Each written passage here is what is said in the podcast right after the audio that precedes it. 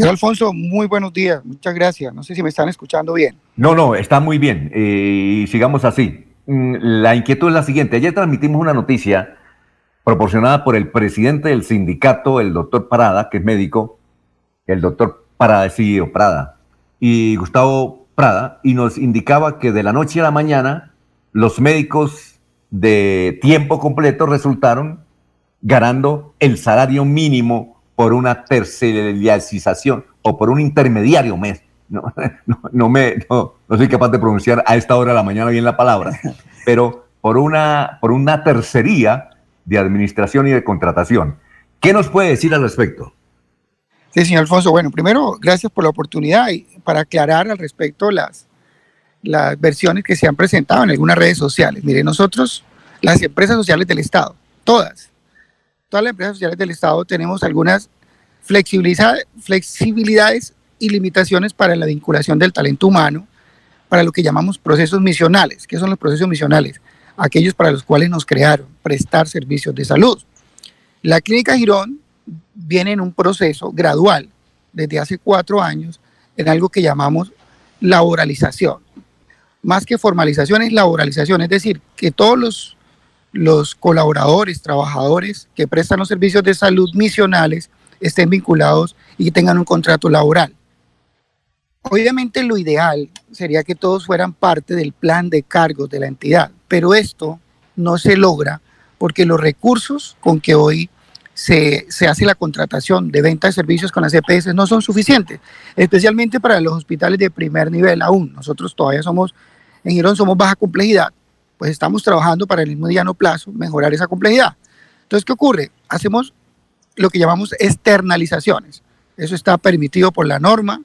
Eh, lo invito a que le pregunte a cualquier gerente de hospital del área metropolitana. Lo hace desde el hospital universitario, de todos los hospitales. Entonces, ¿qué hacemos?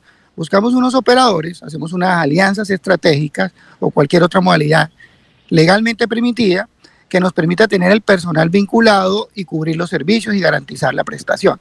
¿Qué ocurre? Pues arrancamos con un operador en, el año 2000, ahora en el 2022. Eh, por alguna circunstancia el operador dijo que la dinámica del servicio de urgencias es precisamente eso, es muy dinámica y estructurar el costo de las, lo que llamamos eh, recargos, que son recargos de norma, de ley, los nocturnos, dominicales y de festivos. Y además las horas extras cuando se puedan necesitar, porque la idea es que el personal esté acorde y no se necesiten las horas extras. Además, porque nuestra institución está en algo que se llama programa de saneamiento fiscal, que es otra instancia, es un programa que los hospitales públicos, cuando tienen dificultades financieras en el pasado, tienen que acogerse y tienen que hacer costo efectivo. Vamos, sumados estos elementos, eh, se tocó vincular otro operador que arrancó en el mes de marzo y no tuvo la suficiente información al final del mes cuando liquida la nómina, ¿sí? cuando liquida la nómina, eh, para poder pagarle a cada persona o a cada, a cada trabajador los recargos correspondientes y algunas horas extras que hayan laborado en ese mes, porque el mes de marzo tiene una semana más, es uno de los meses que tiene una semana más. Entonces ese cálculo fue el que hizo, que, que quedó pendiente al final de liquidar la nómina. Entonces la empresa tomó una decisión, digamos, pensando en hacer más, y es voy a consignarles el salario básico, que no es el mínimo, para los médicos ni más faltaba, es el salario de base de cotización, que está tasado en 3 millones y medio, obviamente más prestaciones y todo eso. Entonces a todos les hizo el giro de, las en términos de ley, es decir, ellos tienen un periodo de los primeros 5 a, a 8 días del mes para no pasarse de ese tiempo y que todos tuvieran su salario, pues les consignó el salario y quedaron pendientes algunos recargos por definir. Eso fue lo que generó el malentendido y el malestar en algunos colaboradores de la de la entidad.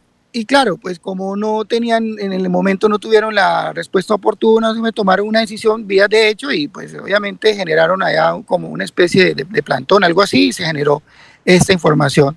Pero esa la claridad, nos sentamos esa misma noche con ellos, yo llegué en horas de la tarde-noche con los que están, pues obviamente hicimos un pacto de caballeros, hicimos un acuerdo, un acta donde trabajamos.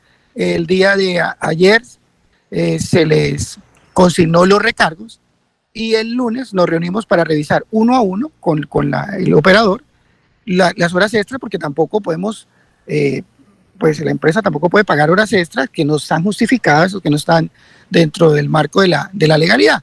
Revisarlas y, y no hay ninguna, absolutamente ninguna intención, ni más faltaba, porque nosotros administramos recursos públicos, que es lo más importante, de primero de mejorar a ningún, a ningún eh, colaborador de la entidad.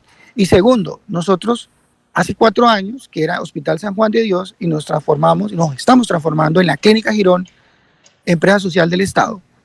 Eh, hicimos un compromiso con la Superintendencia Nacional de Salud y es, primero, eh, mejorar la cobertura de los servicios. Entonces, por eso generamos unos puntos de atención en salud eh, en lugares donde Girón no, no, los tenía, Nuevo Girón, Ciudadela, Malpaso. Se sanearon unos pasivos que venía arrastrando la entidad y estamos construyendo la nueva, la nueva clínica, la, la clínica moderna, eh, para garantizar estos tres compromisos a la comunidad gironesa. Entonces, eh, pues lamentamos el malentendido que se presentó y entendemos que el doctor Gustavo ejerce su liderazgo allá como parte del, sindicato de, de ANTOC y pues acompaña los procesos, pero básicamente es la razón explicación, estamos subsanando y vamos a estar muy atentos de que cada mes eh, la liquidación de las prestaciones y todos los recargos y demás que tengan los colaboradores, no solamente el área de urgencia, sino todos los que eh, hayan laborado, tengan su, su pago y su remuneración de manera correcta. Entonces, lo que quiero aclarar es que no es el mínimo para los médicos, es el salario básico que se pacta y quedaron pendientes los recargos, como les dije, y se hizo una mesa de trabajo y se subsanó el tema y estamos obviamente con la mejor disposición. Bien, aclarado el punto. Doctor Aimer, una cosa, en, Florida Blanca existe el hospital de Florida Blanca, el tradicional, pero a su vez está la clínica Guane y están funcionando los dos y los dos y la clínica Guane pertenece a la alcaldía de Florida Blanca. En el caso de Girón, ¿cómo queda eso? ¿Es, ¿Desaparece el hospital de Girón, el tradicional, y se convierte en la clínica o van a funcionar las dos? No, eh, nosotros, nosotros desde un principio, porque eso es, eso es una buena pregunta que se, que se empezó a trabajar desde hace, porque la, el cambio de razón social empezó hace cuatro años como para darle una dinámica, como cuando usted comienza a, a, introducir una marca en el, en el mercado, perdóneme que lo, lo así, pero es el ejemplo. ¿Por qué? Porque la verdad es que nosotros no tenemos hoy en, en, en Girón esa disposición de tener dos entidades, eh, porque todavía la S Clínica Girón antiguamente hospital, porque no traemos, arrastramos el histórico del hospital, el personal de planta es el que viene del hospital, simplemente cambiamos la razón social.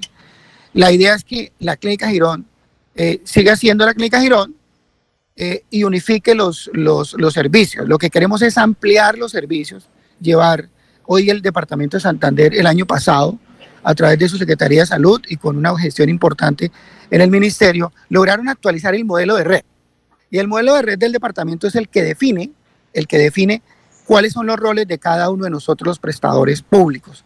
Entonces, en el, para la baja complejidad definieron un intermedio y nosotros, eh, junto con Barbosa, que somos municipios que vamos con tendencia al crecimiento, porque usted, usted no puede ir a Girón y visitar y estamos construyendo, en Girón se está construyendo vivienda, torres hacia arriba y eso implica que creo que tiene una de las tasas de crecimiento demográfico en el área metropolitana de las más altas.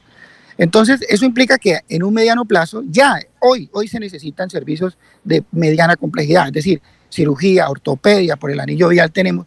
Todos esos fueron los criterios que el ministerio tuvo en cuenta para habilitarnos y darnos la viabilidad de esta clínica. Va a ser una sola entidad.